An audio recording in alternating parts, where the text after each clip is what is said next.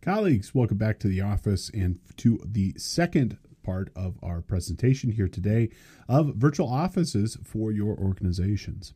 Now, in the first part of our class, we took a look at some of the major compelling reasons why to create a virtual office. We also looked at some of the compelling reasons maybe to keep a existing office. Uh, some of the things that we could potentially gain, as well as some of the things that we're going to be risking inside of our business by allowing people to work uh, remotely and be able to work from anywhere. Now, we also went through and we talked through some of the, of the service levels of the cloud, uh, starting our discussion with a different understanding of the layers of the cloud, including infrastructure as a service, software as a service, and more. And we started our discussion with some of the different ways that we could interact with our applications and our data by being out of the office. Um, we talked about what a VPN is, virtual private network, and how it creates a secure tunnel for being able to communicate and collaborate with our office remotely and encrypting traffic, and as well as how we can use remote desktop uh, protocol, RDP or RDC, remote desktop connection, to be able to communicate and collaborate. And we're going to pick up our discussion right there and talk about our next method of remote access, which is going to be a VDI. Now, we're going to continue to discuss through uh, other methods here, including like progressive web apps, smartphone apps, and some different cloud providers and more. And then we're going to dive in and take a look at our hardware, uh, getting a sense of uh, the different types of hardware and services that we might want to consider for our organization. But let's go ahead and start back here with VDI and get a sense of what the heck this is and how it can help our business. Now, in a nutshell, VDI is like a traditional desktop experience, uh, but instead of logging in on your local computer where there is a physical, you know, computer under your desk or it's a notebook computer, uh, instead we're actually logging in to a centrally managed server or a cloud provider. Okay.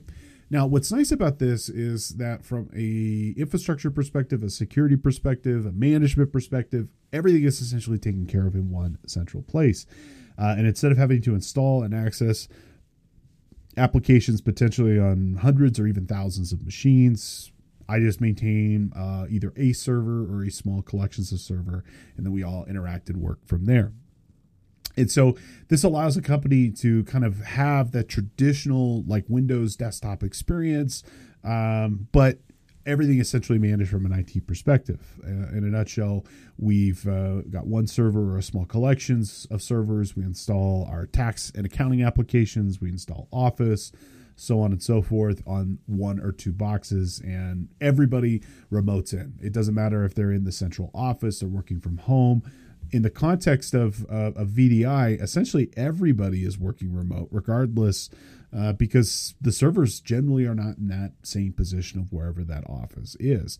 Uh, generally, those servers are going to be in a data center.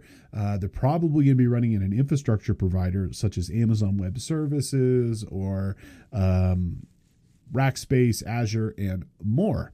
Um, and I think this is a really kind of good option um, for a lot of different businesses, especially businesses that have traditional legacy or proprietary applications that aren't natively cloud based. And I'll talk about native cloud apps here in a minute.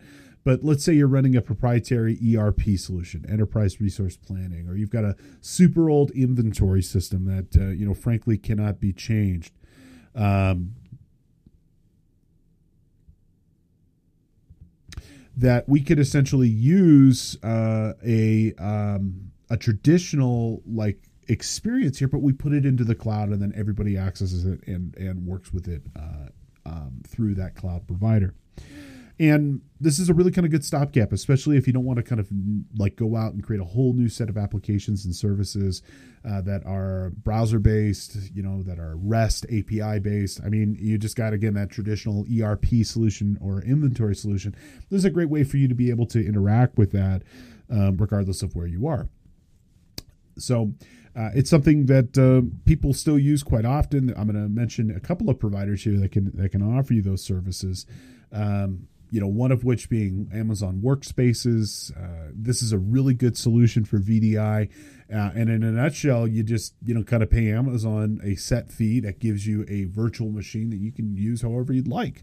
Uh, and that Amazon Workspaces is a centrally managed desktop computing experience running 100% in the cloud. And every employee has their own workspace. They can be networked together so they can exchange files with each other. Uh, and you can access your Amazon Workspace using whatever device you'd like. Um, you can use a traditional computer like a laptop, you can use a tablet and more. And what's nice with this is it's immediately upgradable. There's no major massive investment for you. Uh, new hardware comes out, you want to upgrade your desktop to the latest and greatest, great. You can do that with pretty much a click of a button. Uh, and likewise, if you want to get started and try, you know, what this virtual desktop would be, uh, there's no upfront investment for you. Uh, the prices are pretty reasonable. They range from 25 to $75 per month. Um, the biggest drawback with a provider such as Amazon Workspaces is that you got to do all the work, and it it is not a turnkey product in the sense of a for like a financial professional. It's a good product for like you know a software company, or it's a good product for companies that have existing IT infrastructure and IT service people that can set this up.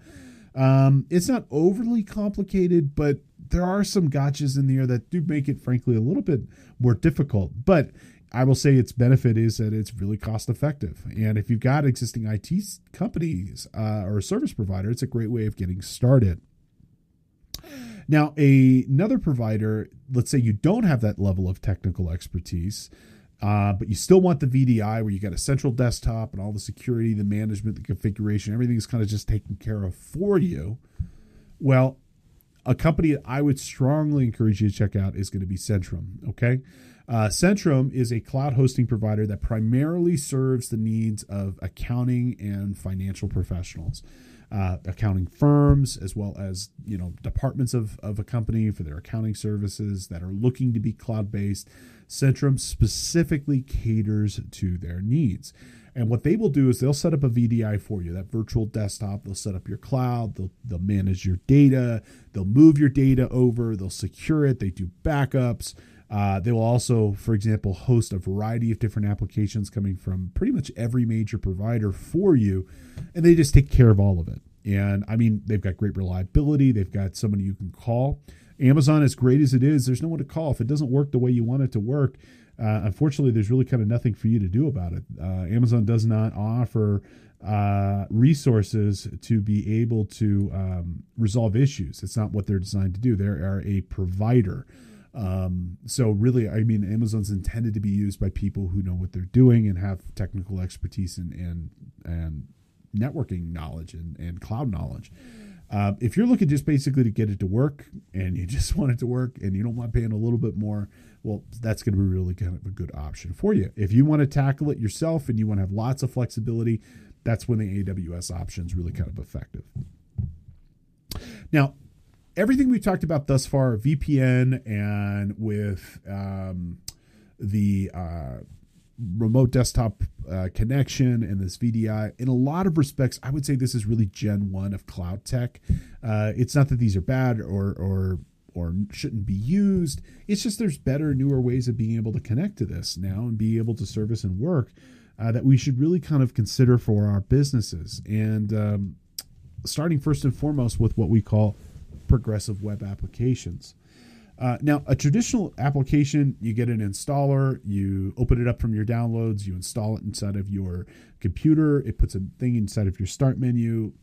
I mean, it could be like a, a file, uh, a comp, an application like QuickBooks. I mean, it could be gigabytes in size. It could take a long time, and you got to configure everything.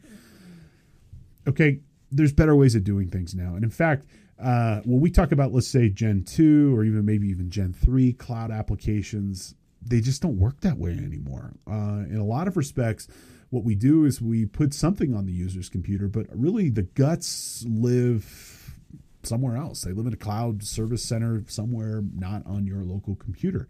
And so there are three different ways that we can access these kind of next gen systems. There's progressive web applications, there are smartphone device apps, and then there are uh, websites. Okay, well, we'll talk through all three of these here. Now, the the first one I want to talk about is this progressive web app. Okay, and this is kind of like a, it's got a foot in both worlds, right? So, a progressive web app is like a traditional application in the sense that it is something that goes on your start menu, it gets an icon put on your desktop, uh, but only a fraction, a tiny fraction of the actual application is actually installed on your computer. And a majority of it, uh, the guts, as I said here, are really kind of being provided at a service center or a remote server or cloud provider elsewhere.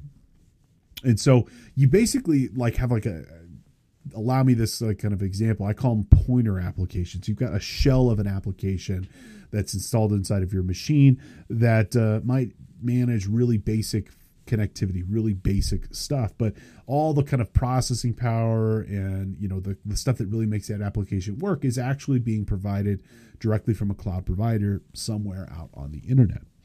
Okay, what's nice about these is that they are really lightweight um, in the sense that they don't really have large installers. They can be downloaded and and set up really quickly. A lot of the configuration, setup, uh, data management is all being taken care of for you remotely. Uh, so the user gets an application that still feels pretty friendly, easy to use, um, but the company is still kind of getting the benefits of that centrally managed experience, and it's just kind of all just being taken care of on behalf of the user. Uh, these are really great for geographically dispersed companies, uh, companies with a lot of security requirements. Uh, the reason is they still require internet access. Most progressive web apps will not run without access to the internet. They do sometimes have offline mode, but that's not necessarily a rule. Um, and what's nice is you can essentially really kind of ensure that your users are doing what you want them to do in the way that you want them to do it because they have to still be connected to the web.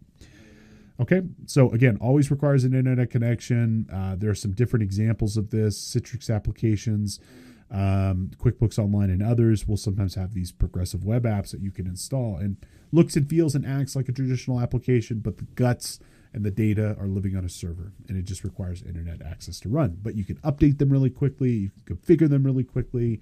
Um, from a software development perspective, like this is what my company does. We build a lot of PWAs, progressive web apps. Uh, one of the really kind of cool things with the progressive web app is that you can build it in such a way that you're providing a website, a application, and a mobile app all side by side with each other from one code base. And that's one of the major compelling reasons why people choose to do this when they're building software. It's just really cost effective and it works well. Now, the next method is going to be your mobile apps. Um, mobile apps are super sophisticated these days. I mean, if you look at an app like Uber, I mean, the company is the app and the app is the company in a lot of respects, or even companies like Amazon. Um, you know, Amazon, I have no idea the metrics of this, but I'm willing to bet that they have as many orders placed through their mobile phone app or their tablet app as they do through their actual website. Um, and mobile apps are a fantastic way of kind of having that virtual office experience because it allows you to be able to operate right from a device that we all have. I often will say in my classes that the mobile phone, your smartphone, is the most intimate device that you own. It's it's often for many people the first thing we look at at night, in the morning when we wake up. It's the last thing we look at at night when we go to bed. And having your uh, company have a mobile app is a really kind of good way of being able to operate because it truly gives you the ability to be able to operate anywhere. Uh, mobile apps are intended to be highly mobile, as the name suggests. Uh, they are location agnostic. Uh, mobile apps almost always are connected directly to the internet because the phone's always connected to the internet. So um, I will be the first to tell you, you're not going to do well as a tax professional, let's say you're not going to do 100 client tax returns on your mobile device, but it is totally reasonable to think that, you know, if you're a normal person, not a CPA, not an accountant, that you might use the TurboTax app to file your taxes. I mean, it's a fast, effective way to be able to operate. And you could do that whether you're on a beach in, in, um, you know Santa Cruz, or you could do that if you're in London, uh, you know, going to a to a play and uh, at the West End. Having access to this uh, through your mobile device is, in my opinion, the real definition of the virtual office. ideally, we all should be striving to get down to this level. Now, mobile apps are almost always Android based or iOS based. Uh, you know, the last decade really was kind of a major war and what technology is going to win and Technically, there are more Android devices worldwide, but iOS definitely has a more um, has the larger share. Let's call it of the premium market. Uh, generally, I've found that uh, as a software development company, we tend to focus on iOS development more than Android, even though there's more users. The iOS users tend to be more engaged. Uh, and I'm not saying this to trigger anybody, um, but just more a matter of fact. I will also tell you, as a software developer, we make more money on iOS apps versus Android apps. Um, if you look at the lifespan of, an, of a user and their device over the course of uh, the lifespan of that device, your average iPhone user will spend about $300. Android is about 30 So, I mean, there's a lot more money to be made on, on, on iOS devices. So, generally, um, you know that's where where better development will take place but all your big apps your your ubers your amazons and more um, i would tell you that um, they're both options. And I, I, would tell you that really kind of any any major provider is going to have an option for both.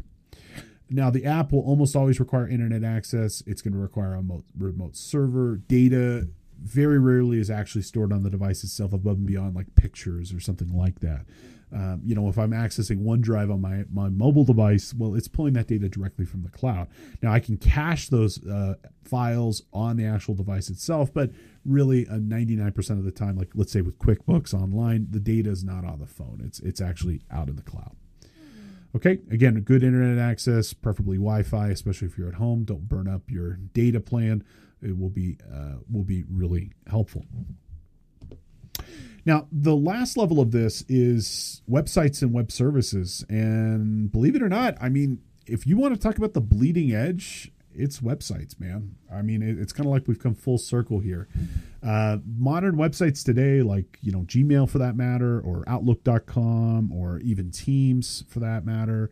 Uh, these can be websites, web services, and I'm, I'm going to use those terms interchangeably here. But the latest and greatest, the cutting edge of tech is really being done at the browser level, pretty much more than anywhere else now. Uh, and if I if I you know look at most of the applications that I'm using, I mean most of the time I'm accessing really just websites. Uh, Gmail is a good example of this. YouTube is a good example of this, and more. It's not that I don't use desktop QuickBooks Online. You know that one popped into mind as well. It's not that I'm not using uh, applications, but most of the time I'm interacting with services, and those services are going to be primarily interacted with through a website. Okay. Now, website is something that you would access through Chrome, through Edge, through Firefox. Uh, a web service is a part of a website. Um, it can be lots of different things. Uh, but as an example, Power BI is a desktop application. It's also a web service, meaning you can publish a report from Power BI to the Power BI reporting service. Uh, Teams likewise is is a full app that can run 100% in browser. It's not really a website; it's more of a web service. So, website, let's say, provides information. Web service provides some sort of engagement of some way.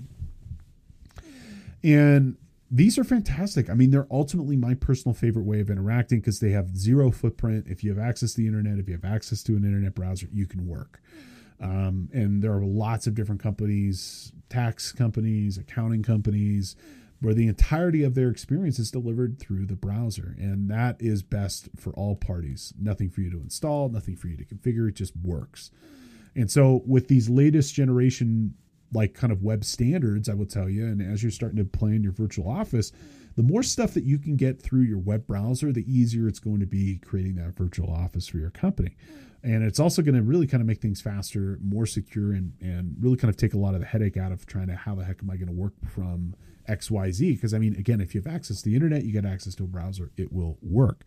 Uh, there is nothing for you to install configure or maintain on that local computer and the computers are completely uh, hot swappable. So you can swap out a mac for a pc and vice versa. You don't have to deal with like oh this is only a pc program i'm a mac guy.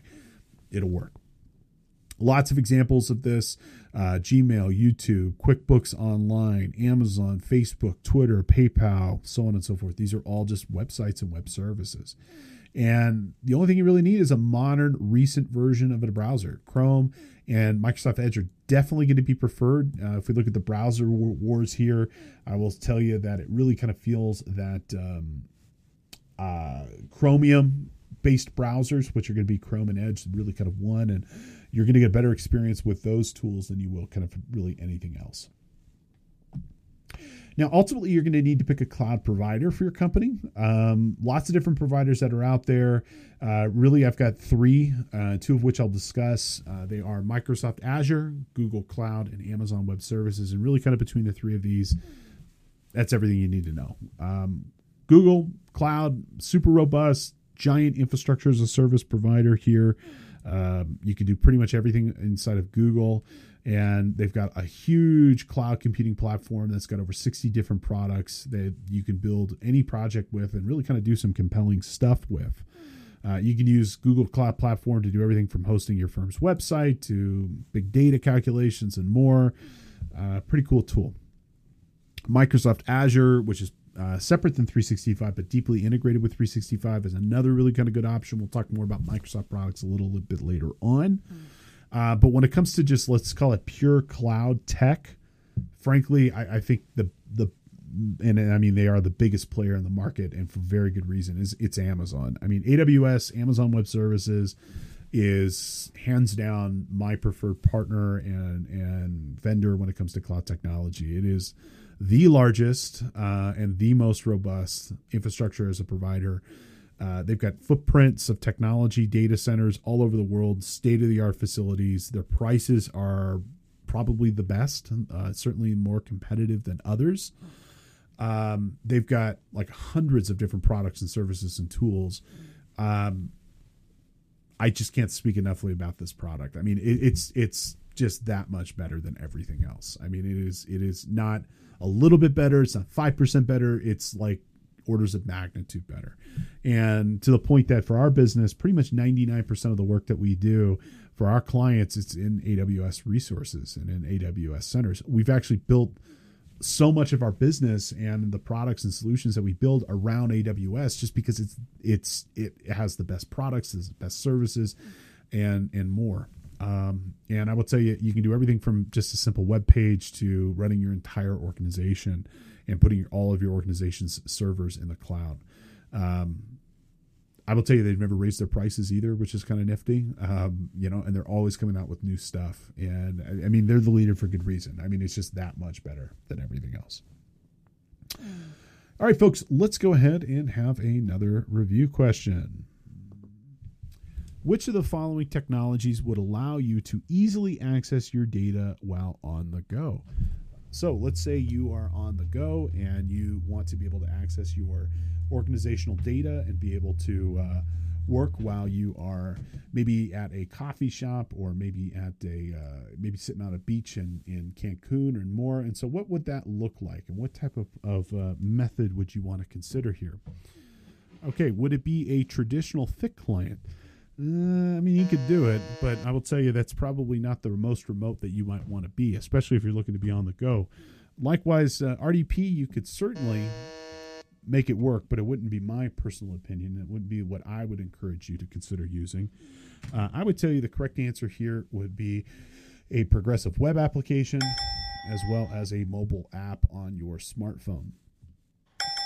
Uh, both of these are fantastic options and will work well for you, especially if you're actually out and about and you need the ability to be able to uh, communicate and collaborate uh, with your colleagues while uh, maybe on that beach or maybe on vacation or maybe in your RV in, in uh, beautiful Arizona or Utah.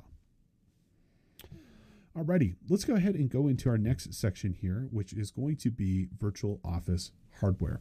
Okay. Now, in this section, what we are going to go ahead and look at are going to be some of the hardware that you might want to have inside of your virtual office. Um, this could be working from home. This could be your mobile kit that you've got in your bag that you take when you are out in the uh, out and about, and more. Ultimately, you're going to need some hardware that you're going to uh, use to be able to be productive and to do some work. Okay. So, what type of computer do you need? It really kind of depends. I mean, there's lots of different computers, lots of different methods. Um, I'm going to give you some general recommendations here on some stuff that you might want to consider. Um, but one of the cool things is with the remote office is that generally most of the work is being done on a server um, or in a cloud provider. And the work being done on this centralized server or that cloud provider uh, means a powerful desktop computer might not be required for every single user. Now, myself, I I, I, like I will tell you bigger is always better. But you know, for Johnny accountant, you know, that's just doing tax returns, some Excel documents. I mean, they don't need, you know a ten thousand dollar machine. It's something that uh, you know even a moderate machine will probably more than service their needs. In fact, you can use what's called a thin client. Uh, these are really kind of really lightweight computers, maybe even not even having any storage. Uh, if it's connecting to a VDI or through a remote desktop, you don't need any local storage. Everything is stored on the cloud, and so that thin client is a good cost-effective option for being able to work remote. Uh, I will tell you, thin clients are generally less expensive than traditional computers um, and they're a good option. However, if you're going to be working remote and you expect to be traveling, I will tell you that um, a notebook computer is generally going to be uh, preferred. Uh, a notebook computer gives you maximal flexibility because you can pick it up and you can move it around. You know, you can work from the kitchen counter, you could work from the uh, from the couch, you could work from your office, and more. Uh, so, if you need that kind of flexibility, a portable computer is certainly going to be preferred no matter what you get, you certainly want to run the latest version of Windows. I would tell you at this point in time, Windows 11 is uh, my recommendation, but certainly Windows 10 is still uh, good until it gets sunset, until it retires. Um, but if you can run Windows 11, I think you'll have a better experience. Uh, and certainly the latest and greatest version of Mac OS. Now, here are my recommendations for 2022 for some of the hardware that you might want to consider. Okay, let's start first uh, with our Windows side of this. And I think a vast majority of you that are watching and listening are probably going to end up on a Windows machine. Uh, but just as a quick preface to this, it really doesn't matter nearly as much in 2022 as it did five years ago, 10 years ago. I mean, now with most of these applications being browser based, with a lot of these applications having mobile phone components and mobile apps, progressive web applications, the difference between Mac and, and Windows, I, I mean, it, it's negligible in almost all circumstances. Saying that though, it's up to you. I mean, I, I, I have both Windows machines. I've had plenty of Mac machines over the years. I used to be a Mac guy for probably about 20 years. Uh, ultimately, just pick whatever you feel most comfortable with. I will tell you, generally, Windows devices are going to be less expensive. And I personally feel now Windows is a better experience than the Mac, but it's ultimately up to you. Now, regardless of what version you you choose, what operating system, whatever you go with, try to go with the latest and greatest. The latest version of Windows is Windows 11. Uh, make sure you get it with all the relevant security updates. Um, if you're going to go with Mac, likewise, get whatever the latest is and make sure it's got all the relevant security updates. Um, if you were to do one thing and one thing only as it relates to security, I would tell you the best thing you could possibly do is to ensure that your device is up to date. So, uh, running those security updates, I mean, makes a massive difference in whether or not you'll experience uh, malicious um, code and, and, malicious viruses and things of this nature on your on your computer. If we look at malware, almost exclusively targets out of date and older Windows and Mac devices. Um, running Windows updates and keeping your device right on the edge with all relevant security updates most of the time is sufficient. I would tell you you should always do more than that. You should always have uh, you know, anti-malware solution. You should always have a firewall and other things like that. But if you only did one thing, and I'm not telling you to just do this one thing, but if you only did one thing, that latest update is is the best uh, because I mean it, it will make a big difference on on your overall security. Okay, so latest version of Windows, latest version of Mac. When it comes to your processor, uh, on the Windows side of this, uh, you're really talking about either Intel or AMD. Okay, now personally in 2022, I am recommending the AMD processors over the Intel. Previously, I always recommended Intel, but I got to say, in the last three or four years, AMD uh, with their Ryzen series and their Threadripper series processors, oh my, I mean, they've made a huge improvement. Um, and I'm personally running an AMD machine. I couldn't be happier with it. Now, for both Intel and AMD, they come in series. There's a five series. Well, technically, there's a three, a five, a seven, and a nine. The three series don't even consider. It's not something that you should run on your computer ever. Um, a five I mean, if you got really, really basic stuff and you're not doing anything complex, maybe consider a five. But really, for your average user, I would say a seven is going to be the probably right where you're going to want to end up being. It gives you the best power and flexibility. It's also going to give you a, a processor that will probably have a longer lifespan than uh, either a five, a three, or a five. Uh, when I buy machines, I try to buy them so that they will have a lifespan of at least three to five years, and I tend to overbuy my needs so that I have a machine that I can use longer. Um, so I don't have to go through the pain of upgrading regularly. But if you're a power user, you're definitely going to want to consider the either the i9 or the Ryzen 9 um, processor, whatever one you choose to go with. And, and I mean, you can read some reviews and figure out which ones work best. Uh, personally, I'm on a Ryzen 9 5900. Um, great processor, works really, really well. I think you'd have a pretty good experience on Intel as well. Now, on the Mac side of this, the latest and greatest in the Mac world is this M1 chip, which is actually quite different. It is a departure from the x86 architecture that we have previously had with Intel and AMD, and it is what we refer to as an ARM chip, ARM. Uh, and by all accounts, it's rocking. Um, I mean, all, they've gotten tremendous, really tremendous press and really good reviews on the architecture of this processor. And uh, the M1, the M1 Max, and the latest at the at the time of the recording here is the M1 Ultra all good options for you. Um, one of the best things about the Mac processors and being on the ARM architecture, they tend to be very power efficient, which is pretty cool. So either a 7 or a 9 on the Intel side or on the Mac side, certainly the M1 is the latest and greatest. Now, when it comes to RAM, random access memory, memory for your machine, lots of different options that you can consider for your uh, for yourself. Um, I would tell you you know you should get the the most you could possibly get and you should get the fastest you could possibly get. Memory also has its own clock speed. The faster the memory the faster the device.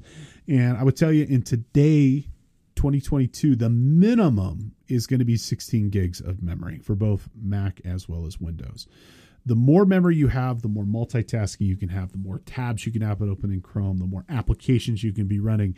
And, you know, while there's a lot of the power and processing that is being done in the cloud, these applications and websites now have a huge memory footprint.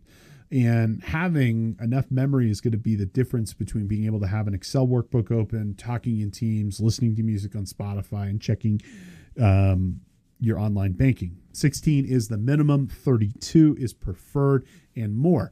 Uh, not to brag here, um, but my existing machine here has a 130 uh, gigs of memory on it. Uh, and it makes a massive difference because I can work and have lots of things open, be able to communicate, collaborate, work on teams, have virtual machine open, crunch huge numbers in Excel and Power BI, and it all works really efficiently. Uh, so having a lot of memory, I, would say, makes a huge difference. Now, in terms of hard disk space, it's really kind of up to you. Um, I would tell you at this point in time, minimum 512 gigabytes, uh, certainly a solid state disk. Uh, everything now should be solid state. The price of solid state disks has come down dramatically. They're nowhere near as expensive as they were even a couple of years ago.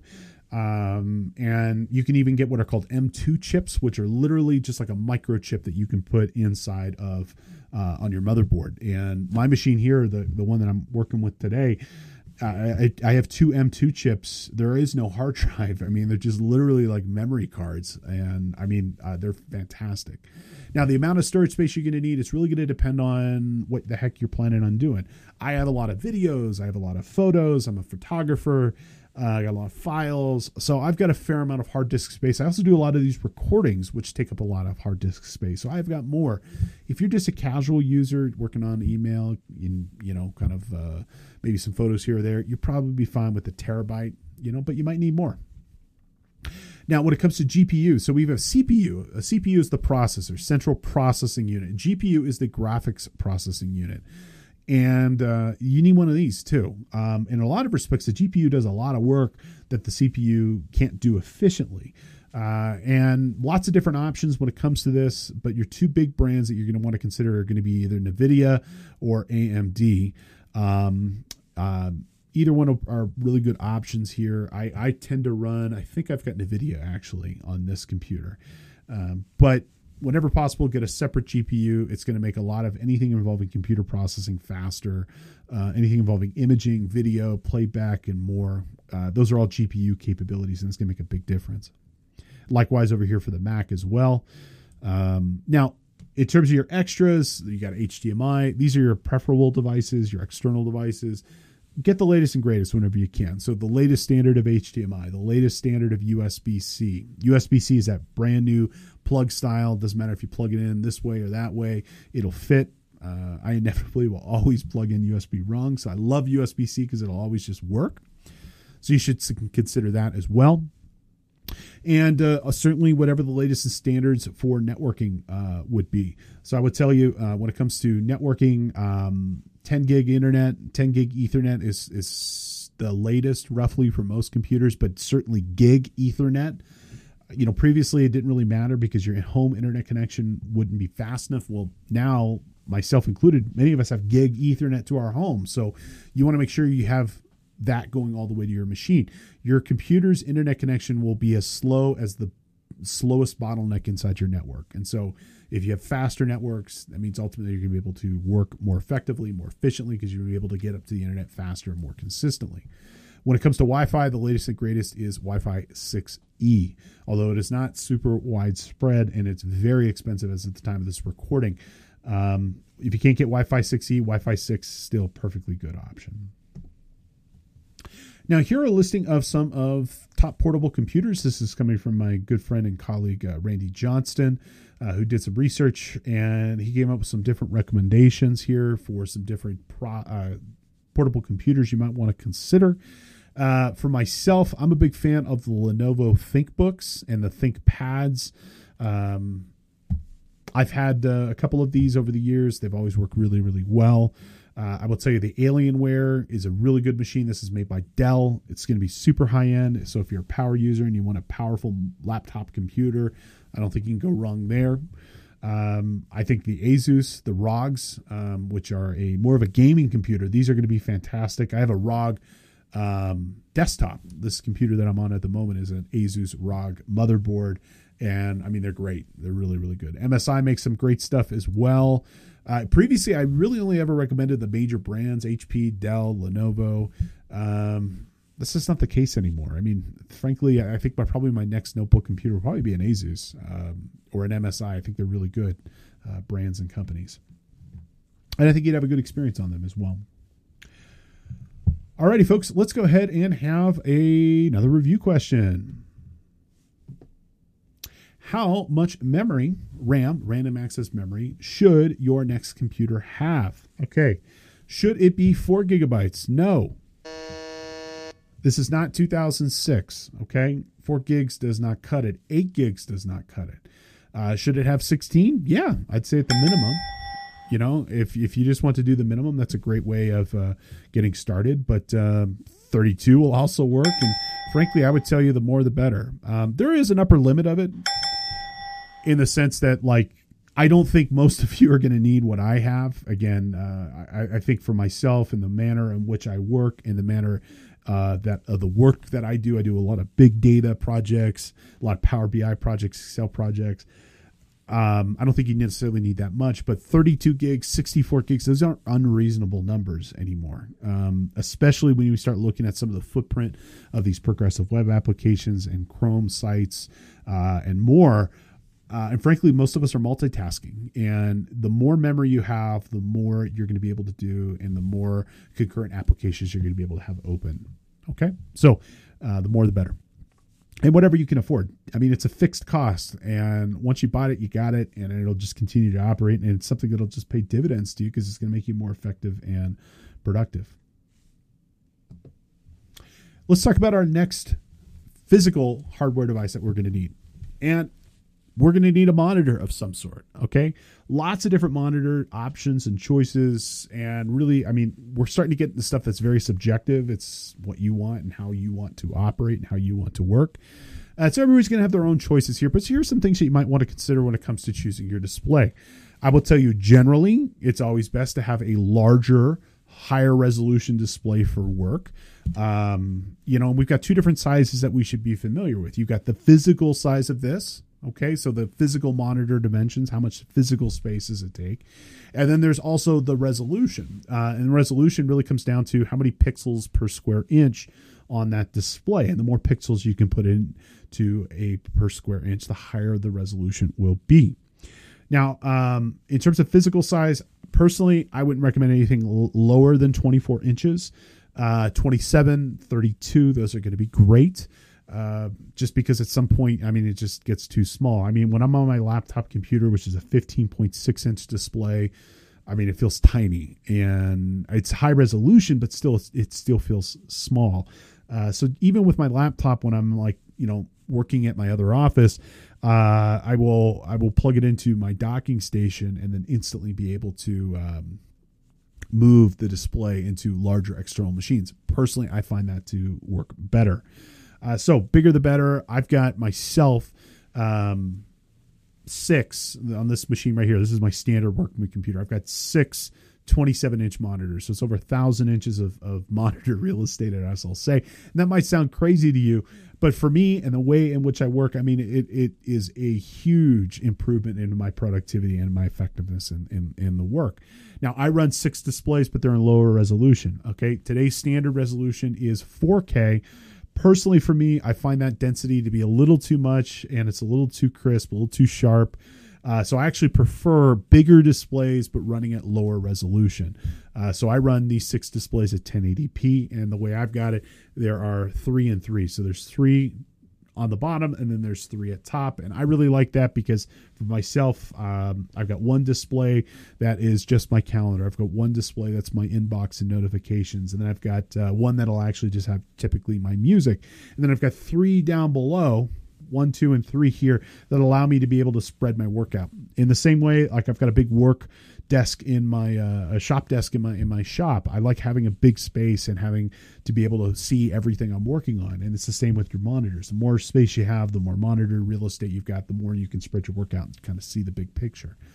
So whatever you choose to do, uh, I would tell you generally bigger is better higher resolution is better i like having the option of 4k you can always drop the resolution if you want to go lower um, but i would tell you if you're going to buy a monitor today certainly buy contemporary by the higher resolution stuff.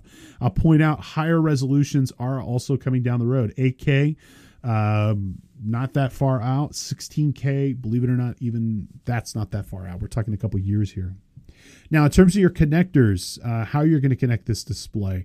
Uh, lots of options. Um, historically, you could do everything from RCA and VGA, which are an analog connection. Uh, you could do DVI, which is a div- digital connection here throw all that stuff away. I mean, really, the only connector you should be dealing with today is HDMI. Okay, HDMI, which is a standard plug. It's the same thing for your Xbox, your Nintendo Switch, to your TV, to your TiVo recorder, and more. It's that same plug. It's the only plug you should be working with today. Uh, there's other types of plugs called DisplayPort as well. I mean, they're kind of a pain in the neck. HDMI is the way to go. It's the standard, and I would tell you, it's one of the better options. Okay, now we're also starting to see some different options as it relates to the physical dimensions of the of the monitor, uh, where you can either get a flat or you can get curved. Uh, now these the curved displays literally are like concave. They look pretty cool. Um, kind of allows for more of a natural view. It's really kind of up to you. My wife has a curved display. She really likes it. She has two of them. Uh, it works well for her you know, uh, it's just really kind of up to you. I like the flatter displays because it lays out better on my desk. Ultimately, I feel like uh, picking whatever lays out best and works best for you is, is ultimately what you want, want to choose. Okay. Now, uh, you also want to probably get a mount for your monitor. Now, the good news is all displays use a standard system called VESA, V E S A, to attach to a display to like an arm, basically. Uh, I strongly encourage you not to use the standard, like kind of like uh, monitor stand that comes with your machine. It'll never be at the correct height for how you want to work with. It's always either going to be too high, too low. And there's a lot of damage that you can do, especially with uh, repetitive stress injuries at looking at the wrong level and, and just not having you know your monitor and your desk set up correctly. Well, VESA allows you to be able to take off that standard um, mount of the monitor and instead mount it to an external arm uh, that will then attach to your desk and then you can set it to your correct height. Uh, so that's how, I, for example, I'm able to put and stack three monitors by three monitors. They're all VESA monitors. They're all mounted uh, with each other. Now, one thing I will tell you with respect to your separate displays, if you're going to have multiple monitors, which you should, I personally recommend at least two make this is going to come from more of like a you don't have to do this but i'm telling you it'll save you a lot of effort and headache. Make sure they're the same monitor okay? Visually it, it can be very distracting if they're different colors but then also from a resolution perspective you don't want one monitor running in one 4k and another monitor running in 1080p it's going to cause you issues moving applications between displays okay? When you pick a, something commit to it get two of them and make sure you're running them in the exact same uh, resolution Now, I've got some recommendations here from some different displays you might want to consider. I've got a standard monitor. Uh, I've got these Asus, these 28s. They're pretty nifty. I've got them uh, in other parts of my office. Uh, pretty nice. They work great. I've got a budget monitor here uh, that you can choose to use. There's a nicer, bigger display from Samsung, 32 inches. If you want to go big, the Asus ROGs, those 43, they're really cool. Uh, they also make a curved version of this that's almost 50 inches big. I mean, it's like, whoosh, I mean, it looks like a like a cockpit in a, a fighter jet. It's really kind of cool. And you can also get portable monitors too. If you plan on working from coffee shops and you want a second screen on your laptop, Asus also makes these ZenScreens uh, that are USB C uh, powered, and boy howdy, are they really kind of convenient and nice. Um, I'm thinking about getting one myself. My colleagues that have them and they and they love them. Uh, with these, it's just a single cable plugs into the USB port of your notebook computer. Instantly, you've got that separate display. Another K2 instructor, a good friend of mine, Tommy, uh, will also um, use his iPad as a second display. There's a couple of different applications that you can get that will allow you to extend your iPad um, your desktop screen to your iPad and actually use your iPad as a second screen too. So if you're working from the from the road. Now you're also going to need a desk. Uh, I will tell you, your desk. I like to think of it as a platform for productivity. It's my it's where I do my work.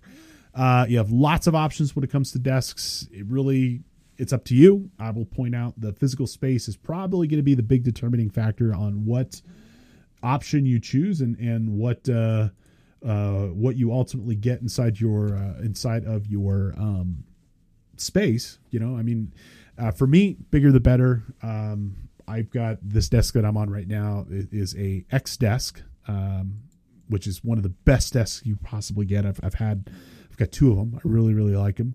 Um, it's a I mean, really, really nice desk. 82 inches long. I mean, it's huge, and I love it because it's also a standing desk. Uh, I personally highly recommend standing desks for your office. A standing desk gives you a lot of flexibility to be able to sit or stand and work throughout your day.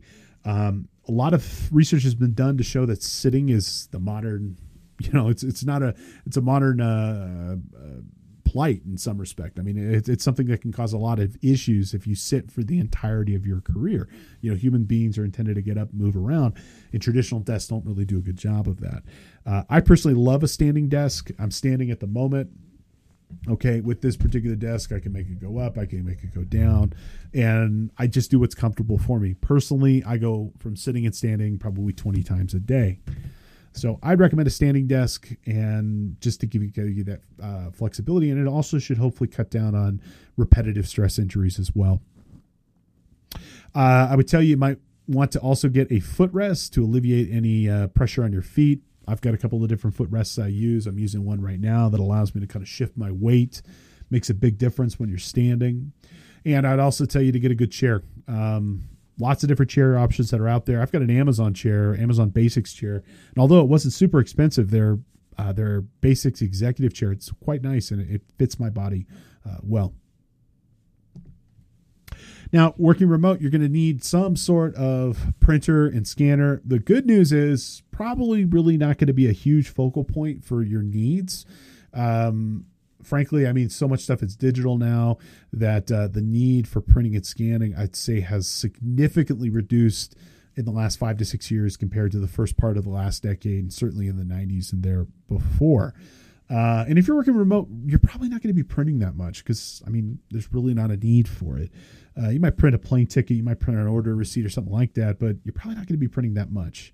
So I personally recommend for your remote uh, virtual office here an all-in-one device uh, that has a printer and scanner. It's just going to have a smaller footprint for your office, take up less space, um, less stuff to have. You know, uh, I would say for your printer, definitely consider a laser printer. They're more cost effective in the long run and are more reliable in the long run.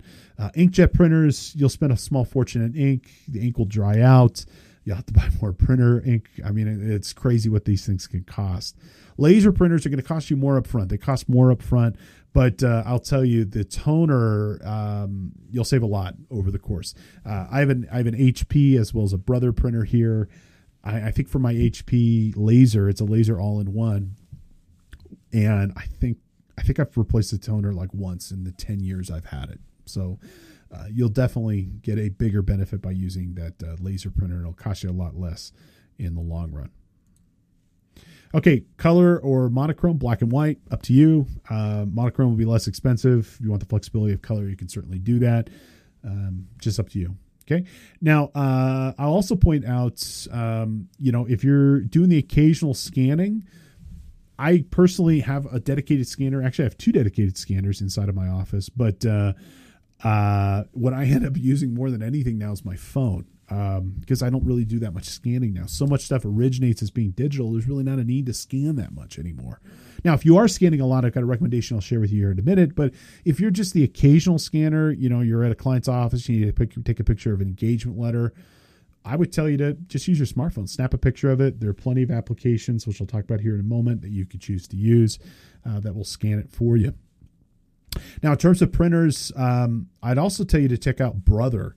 Uh, Brother consistently very highly rated, have great features. They're reliable, they're affordable. Kind of tended to be kind of a hidden gem. Most people didn't think of Brother. They always bought HP or Canon, but uh, I got to be honest. Uh, HP and Can HP specifically has been doing some monkey business with how they're handling their their ink. Uh, so it's no longer my first recommendation when it comes to printer. Brother, which is a quality Japanese brand, again, they tend to be very affordable. They tend to do exactly what they say they're going to do. Uh, highly rated, and if you're just the occasional printer, I would tell you something like that would be great. Now, when it comes to scanning, if you do need something that is going to be a dedicated scanner, you're doing a lot of scanning for yourself. Maybe you're scanning client files, tax documents, things of this nature.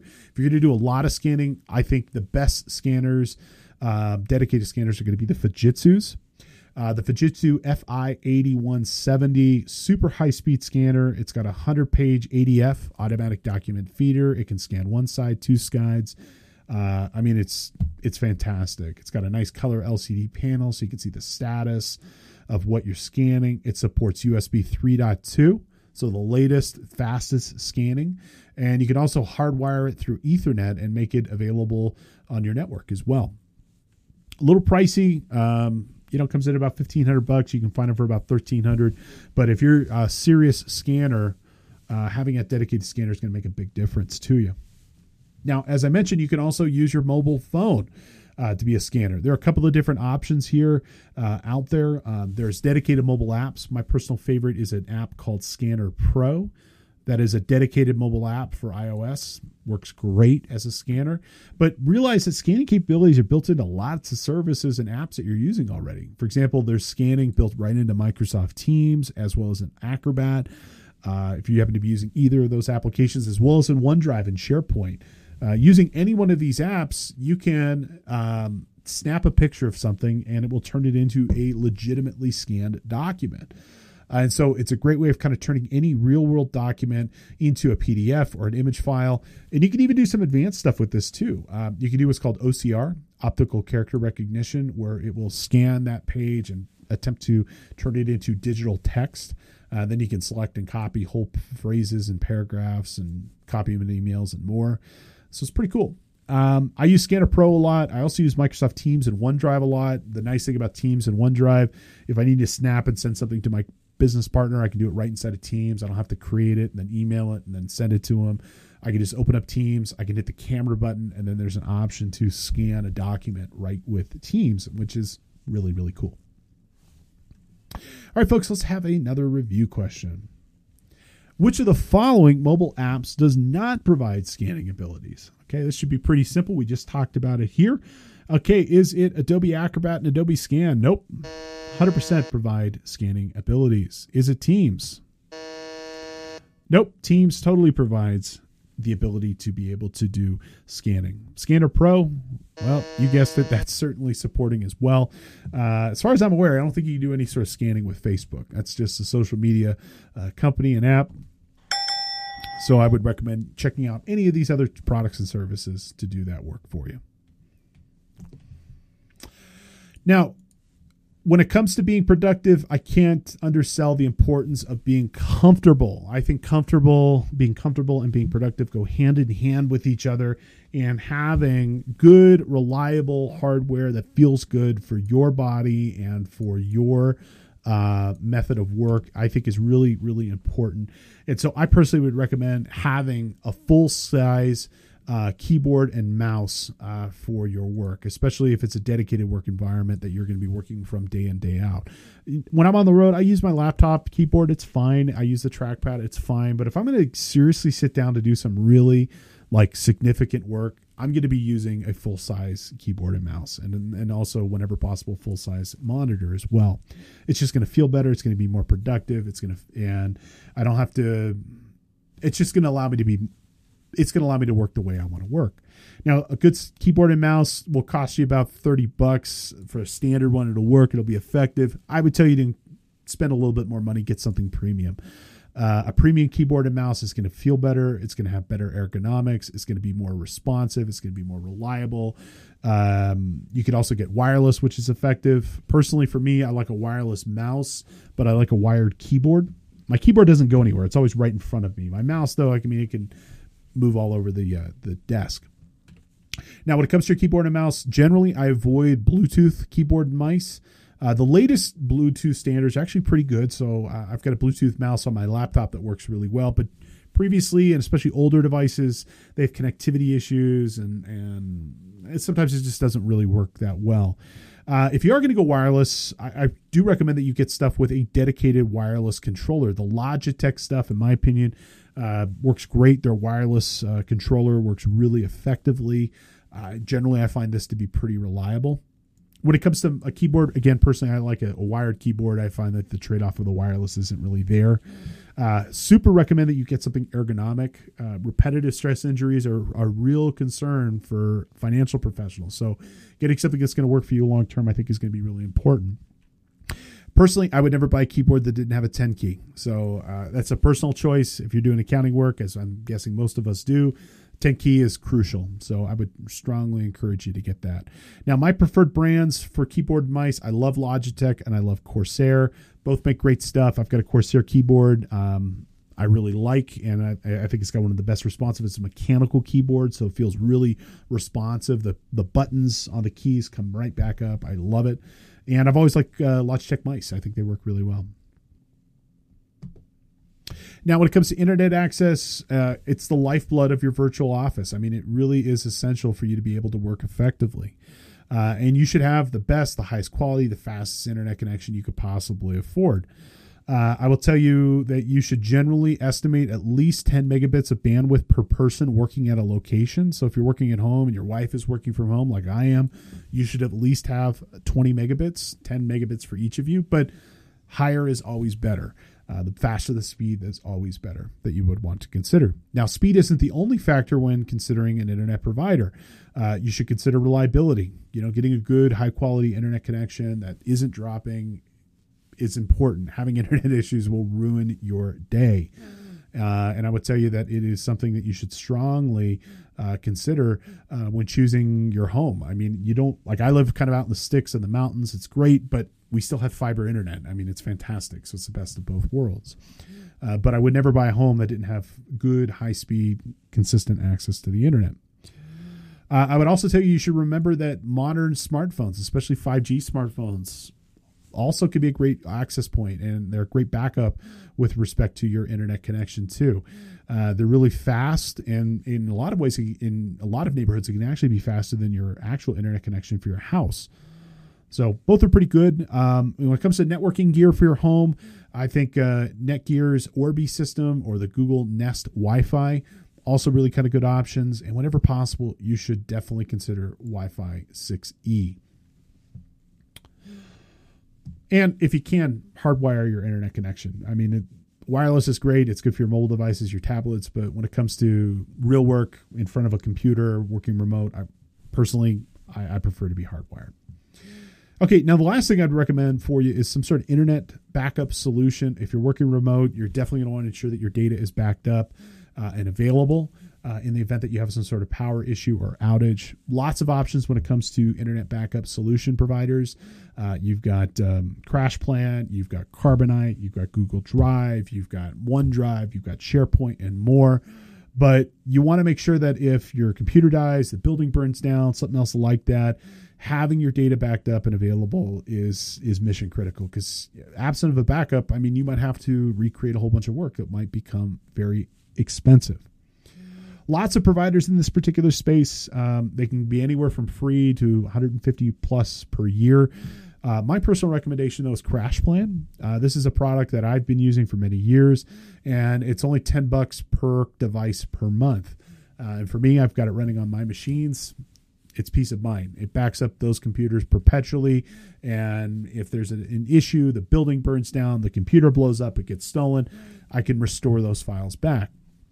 Now, if you don't want to pay for a service, just saving your files in something like SharePoint, OneDrive is probably good enough. But often you want to be deep in um, your backup solutions. Don't just have one option. You know, hedge your bets and have a couple of options whenever possible. All right, let's go ahead and have our final review question uh, for this segment, and then we're going to go ahead and take a break.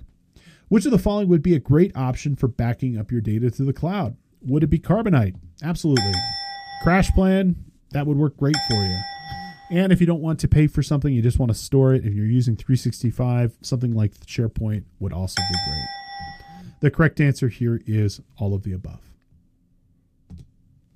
All right, folks, we're going to go ahead and take a break. And when we come back, we're going to go ahead and start our discussion on Office 365 and Google Workspaces, giving you some options for different business productivity software in the cloud. Stay with us. Lots more great content and uh, education coming your way. Thank you.